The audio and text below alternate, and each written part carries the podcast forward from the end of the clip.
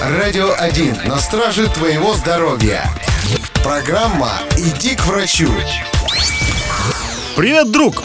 Недавно мой приятель столкнулся с весьма неоднозначным врачебным диагнозом. Каждый день он страдал из-за неудачных походов в туалет и вздутия живота. Как человек, переживающий за свое здоровье, он незамедлительно отправился в поликлинику, и там ему посоветовали лечить нервы.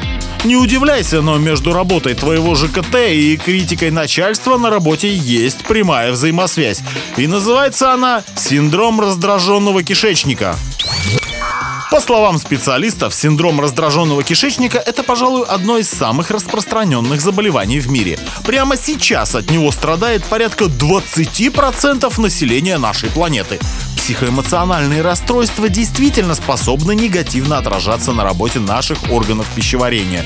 Достаточно поругаться с женой, увидеть младшую дочь в объятиях нового парня или выслушать нагоняй от шефа, как твой кишечник тут же отреагирует на это целым ворохом проблем. Это могут быть вздутие живота, сильное чувство дискомфорта и даже затруднения с посещением туалета.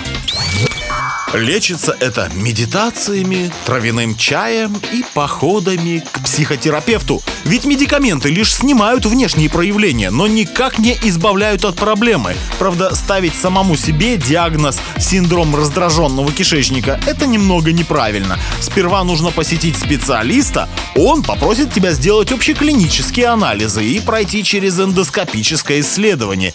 Ведь вполне возможно, твоя проблема кроется в чем-то более серьезном, чем расшатанные нервы. В любом случае нечего гадать. Если твой желудок умоляет о помощи, то лучше сходи к врачу.